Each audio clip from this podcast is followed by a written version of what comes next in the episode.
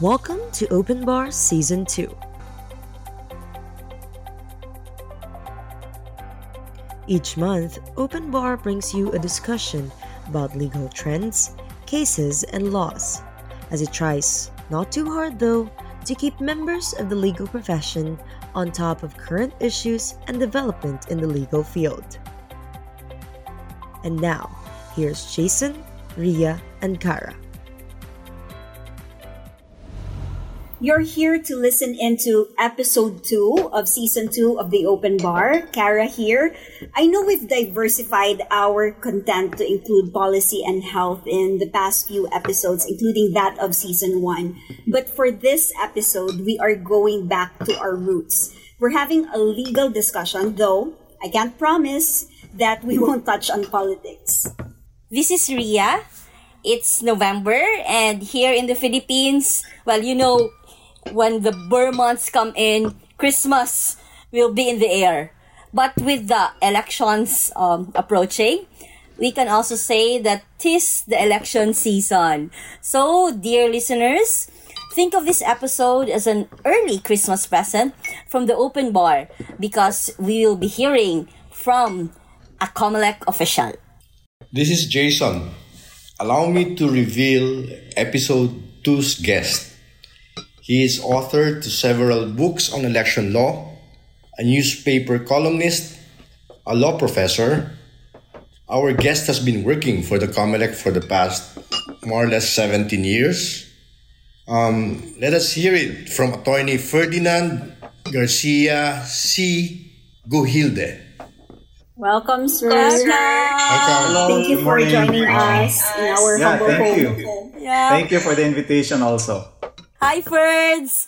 It's Hello. very kind of you to make time for us as we know you're very much in demand. We see you on TV, on blogs, and practically every MCLE seminar across the country. true. Yeah, so happy to have you here. So our listeners can hear you speak. Um, by the way, friends, uh, a little trivia. Ferdy is also a very good singer. No, no Happy way. Thank you, Really, thank you we can for, ask for him gracing, to- yeah, for gracing this episode. Na-mention pa gini mo rin. Well, uh, we I- I- won't I'm not. get to the singing part, sir. If you'll allow me to ask the first question, um, Okay. maybe we will be spared from the singing portion if we fully maximize it for question and answer. So, um, sir, um, I'm one election season young in my legal career, so this is a bit of an embarrassing question. So, um, to be frank, um, this is kind of a beginner question. So, uh, we have with us another automated election, but um, the election, the thing that sets 2022 elections apart is that it's going to commence in what we would surmise is still going to be in the middle of a pandemic.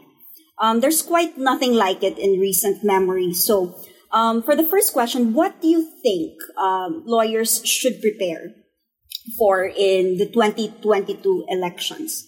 And, and in relation to that, uh, what are the areas which are quite critical for legal services?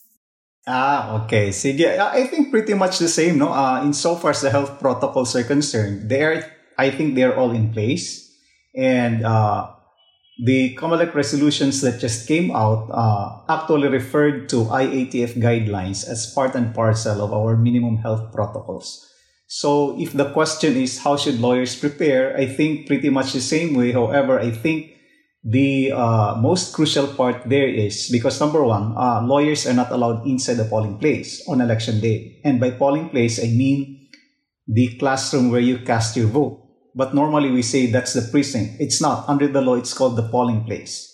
Now, lawyers are not allowed inside the polling place on election day except to vote. Okay, so now the crucial part there for lawyers is to train the watchers for the candidates because these watchers are actually the virtual lawyers inside the polling place on election day. So I think that's the most crucial part of preparation insofar as representing a candidate or political party is concerned. So you're seeing, sir, it's actually the months leading up to the election which form uh, much of the legal services because it's in the education of the staff uh, they'll be sent to the polling places. Yes, in fact, I think uh, the candidates should even started. know that. uh, the, the candidates should even know that even during registration of voters, that's when they should start engaging the services of a lawyer. Because Yeah. that's part and parcel of the preparation, okay, for registration pa lang. Of course, think- I'm not saying, I'm not endorsing lawyers, no, pero that would appear to be an incidental part of our profession that uh, we really need to, to give uh, uh, sound advice to candidates as early as voters registration. And on election D day, sir, um, you don't foresee anything in particular uh, special than uh, what we've done in the previous years, um, at least in when it comes to legal services.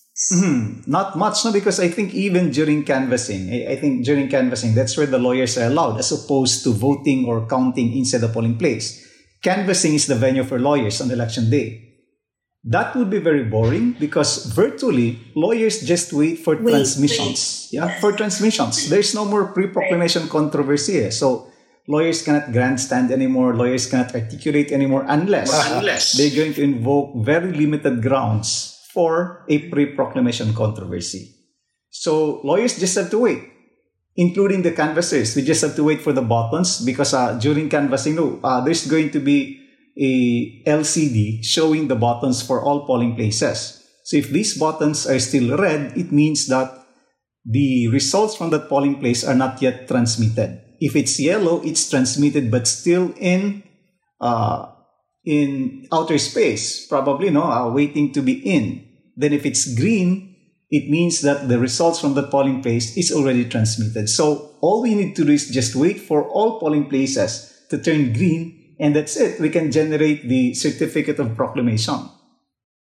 But, uh, sir, in relation to that, uh, since lawyers are not allowed in polling precincts and polling places anymore, uh, of course, there's nothing to prevent candidates from appointing lawyers as poll watchers, no?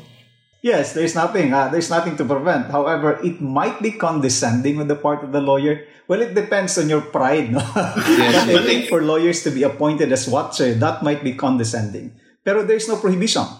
Yeah. Exactly. So uh, that that's that's a good observation because there are actually two instances by which a lawyer can get inside the polling place on election day. Number one is, like I said, when they vote, and number two is when they accept appointment as a watcher inside the polling place.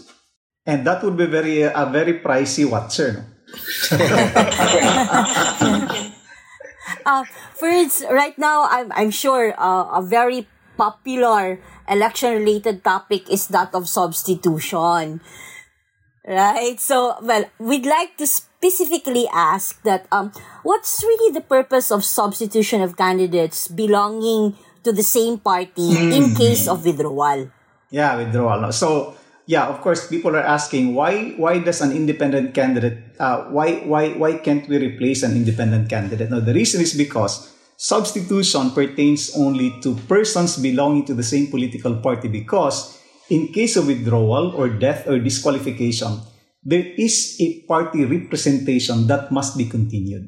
That's the reason. As opposed to independent candidates, they don't have a party. So there's nothing much to be continued except where we're talking about barangay elections where a candidate can still be replaced only in case of death and only by the surviving spouse. Oh, okay. Or persons having the same surname? No, not not insofar as the barangay elections is concerned, no. Pero if we focus our topic on the automated elections, like the national and local elections, the requirement for same surname applies only to substitution insofar as death and disqualification is concerned after November 15 until midday of election day. Uh, midday of election day, yes. Oh, okay. So, Bali, there are two. Uh, there are there are three grounds for substitution. No? One is death, of course. Number two is disqualification with finality for any cause, and the other one is withdrawal. So, if you're going to talk about withdrawal, you can actually withdraw until midday of election day. But the question is, can you still be replaced? The answer is not anymore if it is after November 15, 2021. So what's so special about November 15, 2021? It's not really about that date, but the day after. Because after November 15, 2021, that's when the COMELEC starts to finalize the templates for printing of the official ballots. So if you withdraw and maybe replace, that should be on or before November 15. So what's the reason why there is a difference? Kasi pag withdrawal, until November 15 lang ang substitution. Pag death or disqualification, until midday of election day, provided same surname. What's the difference? Because according to the Supreme Court, death and disqualification, these are involuntary causes. Yes. Okay. As opposed to withdrawal, you have a lot of time to contemplate. Am I going to pursue my candidacy? Am I going to withdraw? So there is a deadline for withdrawal. Pero again, no, let me emphasize that pag withdrawal, you can actually withdraw until midday of election day. But you cannot anymore be replaced. The replacement happens only or is allowed on or before November 15, 2021 for purposes of finalizing templates for ballot printing. Yeah. So the well, the grounds are not of the candidate's own volition. Mhm, Yes, uh, That's why one. Uh, replacement is allowed. Well, well, in light of recent events, with uh, you know, politicians hopping from one party to another, well, apparently for convenience. Um, do you think it's high time to revisit this provision? Yeah, I think there is there is a proposal no, to remove withdrawal as a ground for substitution. Pero if you look at that, Mangoda, uh, I think uh, under the Omnibus Election Code, withdrawal was placed as a ground for substitution with the presumption that candidates do that in good faith. Yes. Diba? So the problem now is it would seem to be abused already. So it could be that, okay, let's remove it na lang because it's being abused. But should the answer first be proper exercise prior to removal? But of course, if we say proper exercise, do we expect really proper exercise from these candidates? I don't think so. So it really depends on Congress now because the COMELEC is only there to implement what Congress legislates. However, okay, I also don't think it might pan out in Congress because it might be legislating against their class interest, di ba? Because maybe these people are just saying, ah, let's remove, uh, let's remove uh, withdrawal na lang because it's not yet convenient for them. What if it becomes convenient to them at some future time? Later time. Should they still pursue to legislate to remove this from uh, as a ground of substitution? I don't know. It depends on Congress. Yeah. or maybe Alright, they can so- come up with a law that um, the effectivity would be after their terms shall have ended. Ah, yeah, yeah, That, that, that might be a welcome uh, development because it would seem to be not a self-serving legislation anymore. Yeah. Okay, um, we now turn to a question that must have entered into many legal minds in light of recent political switches. Um, this, can these uh, last minute substitutions be considered as a mockery of the elect- electoral process such that the substitutes may be declared by the COMELEC as nuisance candidates? Um, Ferdy, because uh, you mentioned earlier that uh, until there is a law enacted, no, uh, but, Yes, uh, but while there's still no law, can these uh, last minute substitutions be considered as uh, a mockery of our electoral process? Yeah, uh, it's actually a matter of opinion. No? If you look at the intentions there, uh, well, we can actually say that, no, because there are a lot of last-minute uh, substitutions. And if you look at the candidate who filed the COC first, some of them are even Yes. virtual unknowns, diba? So these are actually candidates whose only intent to file a COC might be just to be a placeholder. So the question there actually is when you file the COC and your only purpose is to is to hold that particular position for another for purposes of substitution, you're actually mocking the entire election process. And in fact, that might even go into the territory of you being considered a, a nuisance candidate. Because, uh, diba, one of the grounds by which you can say a nuisance candidate is lack of bona fide intention to run for public office. So if your intention is only to hold that particular place for another, there's actually no intention to run for public office. So it could mock the entire election process. However, what did we say? Intent. It's a state of mind. How do we gauge intent? So that's the problem there. That's really the problem there. However, for these candidates whose only uh, intention is to hold the place for another, they must make sure that they cannot be considered a nuisance candidate and that their COC is in order because otherwise, if their COC has a problem, like insofar as qualifications is concerned, they cannot be replaced. Because if you are not qualified to begin with, like for example, diba, you just filed the COC para mailisan ka. And then it turned out that you are actually a dual citizen, which is a disqualification. So if you're disqualified to begin with, you're not a valid candidate to begin with. So you cannot be replaced. That's what happened to ano eh, para mas relatable. That's what happened to Richard Gomez and Lucy Torres before. Yeah. Richard Gomez was disqualified because he lacked residence in Ormoc City. He was replaced by Lucy Torres, and yet the COMELEC and the Supreme Court said that is an invalid substitution because Richard is not a candidate to begin with.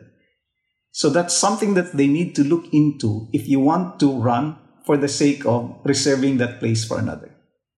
Okay, so even even placeholders now are not just uh, limited to virtual unknowns, no? Kahit Yes. uh, yes. there are That's even right, some, right. yes. of course, I cannot mention anyone. All right. All right, so we're already half an episode in. Um, I don't know if anybody noticed the time. So um, the open bar will be right back. And when we get back, we will talk about the two party system. Uh, there's one particular presidential aspirant who talked about that. And hot off the press, uh, there's COMELEC Resolution 10730, uh, which was promulgated just last November 17. So the open bar will be right back. Ang pagsusuot ng mask ay nakakatulong na mahadlangan ang pagkalat ng COVID-19.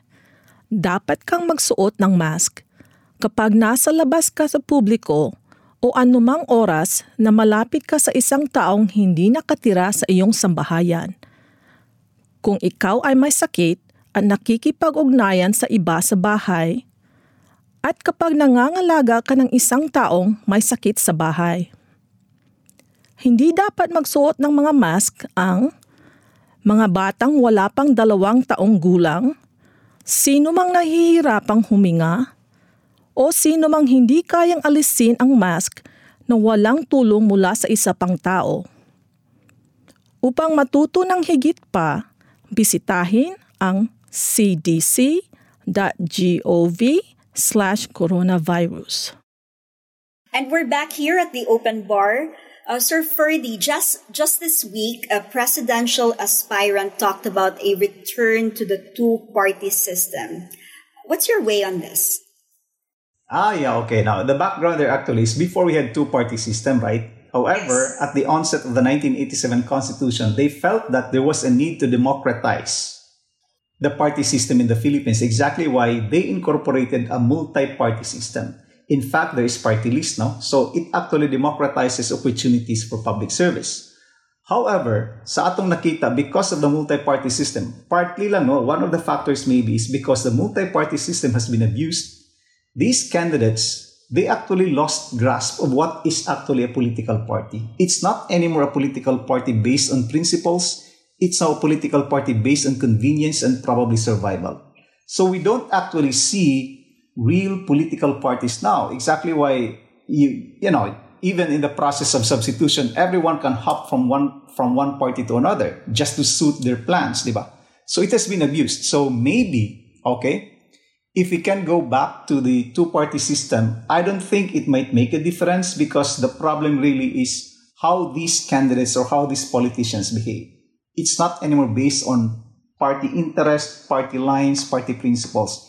It's now based on personal survival, personal convenience. So you're I trying know. to I'm say, sorry. sir, That's that my it's ano. not the political system, but the Mm-hmm. people who are Mm. in the political system. I mean, the people who are running the show. Yeah, I think that has been the ano, eh, the political culture na. So, of course, uh, the way to change that is dapat uh, both ways. Eh. Like, we change the party system at the same time the politicians. But do we honestly believe that we can change the mindset of these politicians? I don't know. Okay. A lot, a lot of uh, questions. Yeah. Ah, Ferds. Yeah. Yes. Last November, um, I think that was 17, um, Comelec uh, promulgated resolution number 10730. 730. Ah. Yeah, after much speculation and perhaps anticipation. So we now have um, these Comelec guidelines for the 2020 elections. I'm, I'm sure that many lawyers have not had the chance yet to peruse it, but we do know that in-person campaign is now allowed, right? So, Ah. um, if you may, can you take us through the salient features, especially those um, important changes or adjustments in view of um, the pandemic? Yeah, na nakita nga two ano two very salient points nga bag-o no insofar as the resolution is concerned vis-a-vis the pandemic. Number one is after in-person campaign, uh, the political party staff are required to submit to the COMELEC within 72 hours an affidavit of compliance with health protocols. That's one. Then another one is we now allow e-rallies or live streaming. No? So uh, the requirement there is they need to identify that it is intended to be a political rally or meeting for that particular candidate or that particular political party. And at the same time, they need to record that entirely and submit to the EID, the Inform- uh, Education and Information Department of the COMELEC within 72 hours for monitoring. So, mao na yung pinakabagong changes. Pero I think what I need to emphasize here is, di ba, this is all about campaign. Eh. This particular resolution actually implements the Fair Elections Act. And the Fair Elections Act actually goes into the heart of campaigning in elections. So I think the biggest question, like everybody's asking about this, no? How come right now it's not yet campaign period? Because campaign period starts on ano pa eh, February 8 for national candidates and March 25 for local candidates. But how come today, as early as today, we can see a lot of political advertisements. So what is the COMELEC doing? No? So of course, Yes. mabalik ka sa Penera ruling, ang nahitabo dito was there was a vice uh, mayor candidate. After filing sa COC, she went around the municipality in a motorcade, waving to supporters announcing her candidacy. And that in itself is already a campaign or partisan political activity. And so she was disqualified by the COMELEC for premature campaign. But she went all the way up to the Supreme Court. And then the Supreme Court asked the COMELEC or reminded the COMELEC, why did you set the period to file COC earlier than usual? Diba? Like now, it's October 1 to 8, and yet elections is like a good seven months away. So why too early? The reason is because you need more time to print the official ballots. Because the official ballots for automated elections, the names of the candidates must be printed on the face of the official ballots. So then the Supreme Court said, if that's the premise, you just need more time to print the ballots. If a person files a certificate of candidacy, that person then is not yet considered a candidate for the purpose of campaign rules and regulations. That person is only a candidate for the purpose of ballot printing. So, what is the implication? So, according to the Supreme Court, if that's the case, after filing the COC before campaign period, whatever that candidate do or say to promote his candidacy, that is not anymore premature campaign. That is freedom of expression. So exactly why today, until the day before campaign period, the COMELEC has no jurisdiction. Many people come to us, unsay gibuhat sa COMELEC, you're such an neutral government agency, you're not controlling these candidates. That is freedom of expression. We have no jurisdiction. Yes. So the question again is, so are we powerless? Because it's freedom of expression. Well, we can still enforce local ordinances on littering, billboards, and also civil code provisions on nuisance. Pwede, if we're so bothered by these uh, political advertisements. So right now, we have no jurisdiction. That's freedom of expression. So you just have the usual remedies. Yeah, but and not yet, now for, al- specifically. for always, no, for always, it's like this, no? Between the power of the COMELEC to regulate campaign and the constitutional right to freedom of expression, in case of doubt, the Supreme Court would always resolve in favor of freedom of expression. Yeah, rightfully so. That's what democracy is all about. Yes. Yes. Um, first, you also yeah. Yes, go. Go ahead, Jason. Yeah, for our for our last question, and uh, this is still relative to the COMELEC guidelines, no, the recently issued one. Uh, Section nine of the guidelines speak of uh, speaks of requirements or limitations on the use of election propaganda through mass media. Now, uh, how does uh, COMELEC intend to monitor or regulate the social media advertising of the candidates? Ah, that's, a good that's- question. That's a good yeah. question. And that Actually, no, no, the ang mahitabuan trolls. na all media entities, uh, if they receive an uh, if they receive an advertisement, for example, there's going to be a placement of advertisement on the radio or TV or newspaper, for example. they are mandated by law to furnish the COMELEC with a copy of the contract of advertisement within five days from the date of uh, signing, from the date of execution. So because of that, the COMELEC is informed as to the duration, frequency, and size of the campaign materials, and very importantly, as to the cost of advertisement. Okay, so that's actually what happened to E.R. Ejercito. Okay lang atong hisgutan niyang kaso para mas relatable. okay ra, we still have time. It's like it's like this, no? Oh, E.R. E.R. Ejercito ran for governor in Laguna. Now what happened there is Laguna only has 1.5 registered voters. So the campaign expense limitation is 3 pesos per registered voter. So roughly, he only was entitled to 4.5 million pesos. No, 4.5 million pesos maximum campaign expense. However, he placed advertisement with ABS-CBN alone to the tune of 21 million pesos. So karon giun sa pagkahibaw sa COMELEC nganong dunay advertisement with ABS-CBN worth 21 million pesos because ABS-CBN as a matter of duty is mandated by law to furnish COMELEC with a copy of the contract of advertisement. So kadto pa lang sa kontrata pa lang nakita nga he overspent already. Okay? So now his uh, one of his ano one of his defenses actually was I didn't pay for it. It was donated in my favor. However, in so far as campaign expenses is concerned, it does not only it is not only limited to your personal expense from your pocket, it also includes contribution from third persons. And you cannot deny that it is donated in your favor because pag donation, di ba? We know nga dunay acceptance. Naman siya pirma, iya mag-accept. So that was counted against him. So lakpas kayo, exactly why he was disqualified by the COMELEC. On inevitable. Sir, how about how about regulation or monitoring of uh, uh, campaign um, propaganda uh, through the use of mass media, uh, social media? Mm-hmm. Yeah, that's a good question. Okay, kaning social media ba or kaning technology. Lisod kay siya dakpon sa atong balaod. Kay it's like technology is more advanced than the law. Di ba? Yes. Parang ba? The law cannot contemplate uh, or cannot contemplate or anticipate, okay, the technology advancement. So murag mauhay siya perme.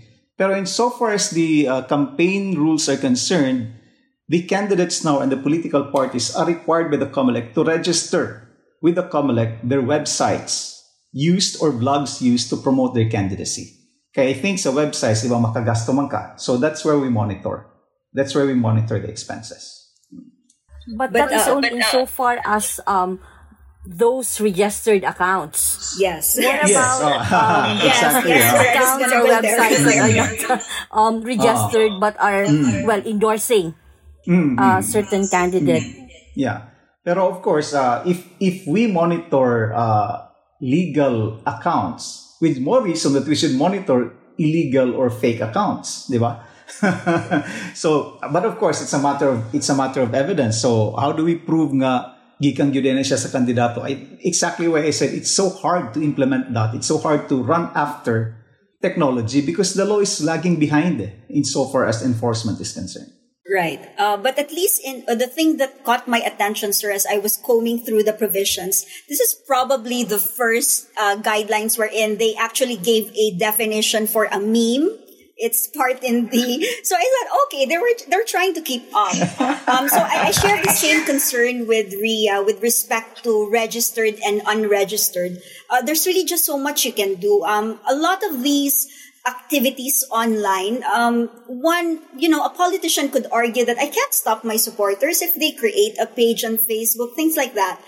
And another concern that's not only uh, beleaguered the Philippine elections, but also in the US, these so-called troll farms, uh, they're basically technology related and they there's an accusation that you know they help turn the tide in public opinion and help shape the election. So uh, a lot of things to uh, to talk about with respect to information technology and social media. Yeah, maybe no. Maybe I think your question is going into uh, something. Uh, do we have a control in so far as the content is concerned? Kaya di ba murag, if these are fake accounts, these are just coming from the trolls. So chances are, puro ni siya bakak. Dili ni tinuod.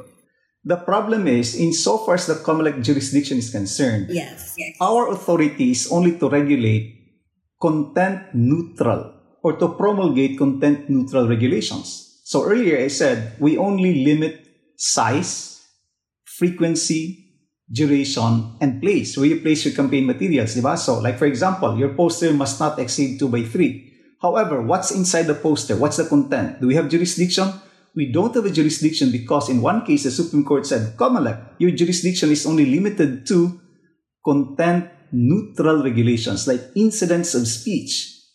How long, how short, frequency, in what manner. But when you go into content uh, based regulations, the COMELEC has no jurisdiction. So, for example, the candidate would say, I was maligned. That's too libelous. That's too below the belt. Mm-hmm. The COMELEC has no jurisdiction. It now pertains to libel, and the jurisdiction is somewhere else, not within the COMELEC.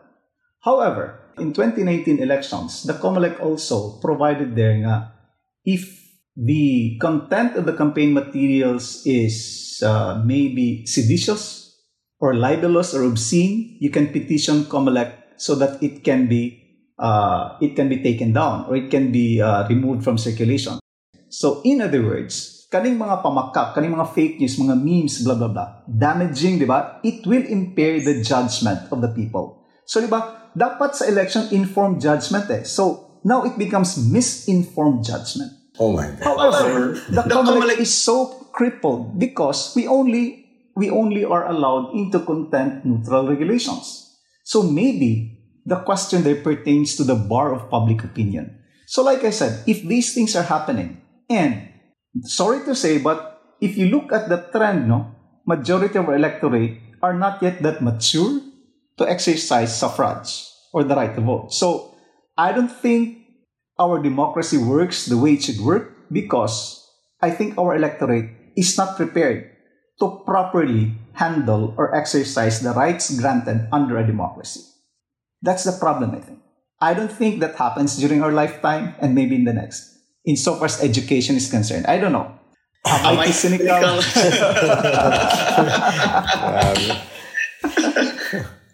no, even, you know what, even uh, even the Supreme Court recognizes this, no? The Supreme Court said, kaning mga nang daog daw sa Senado, di ba?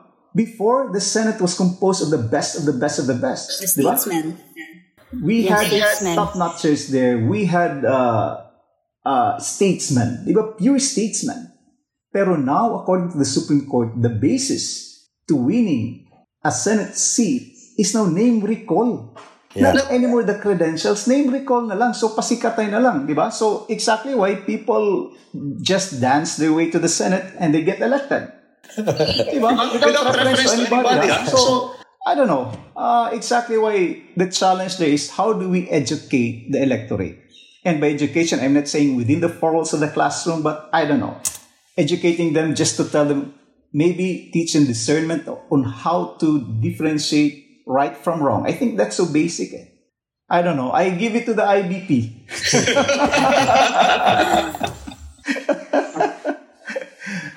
Very interesting, uh, Ferdy. Um, uh, kulang na to sa oras, no? But, uh, you know, uh, we would like to hear from you some more, but uh, mm, we, next time. Yes, I, I, was even prepared until twelve o'clock. Thank you for for for uh, accepting our invitation to oh, sure, our guest here, and uh, thank you. Mm-hmm. Good yeah. luck for the elections next year. thank you. Salamat, salamat. Yeah, so so it's been a pleasure to be ah, to be with you, Frank. So eh.